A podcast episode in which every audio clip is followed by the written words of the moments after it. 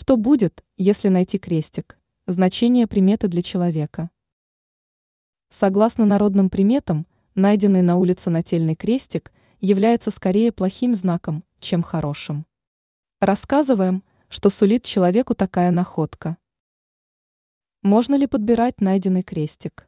Большинство примет предостерегает от подбирания найденного на улице нательного крестика. Считается, что вместе с крестиком человек может получить проблемы его предыдущего обладателя. Очень плохим знаком считается найти сломанный крестик или крестик на веревочке. Служители церкви, напротив, считают, что такая находка не несет ничего плохого. Ранее мы рассказывали, почему перед Новым годом следует записывать желания на бумаге.